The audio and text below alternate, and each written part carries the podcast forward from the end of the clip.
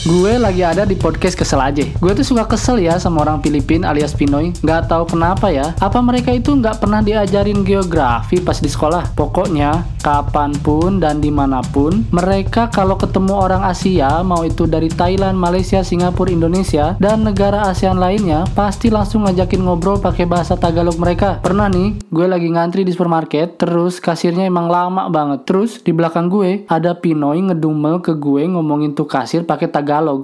Kan gue nggak ngerti apa yang diomongin, tapi tuh Pinoy masih aja nyerocos panjang banget. Padahal nggak gue tanggepin. Eh lama-lama tuh Pinoy bikin gue risih. Plus gue kasihan karena omongannya nggak gue tanggepin. Pada akhirnya gue tatap mata dia dalam-dalam. Lalu gue bilang, excuse me, what did you say?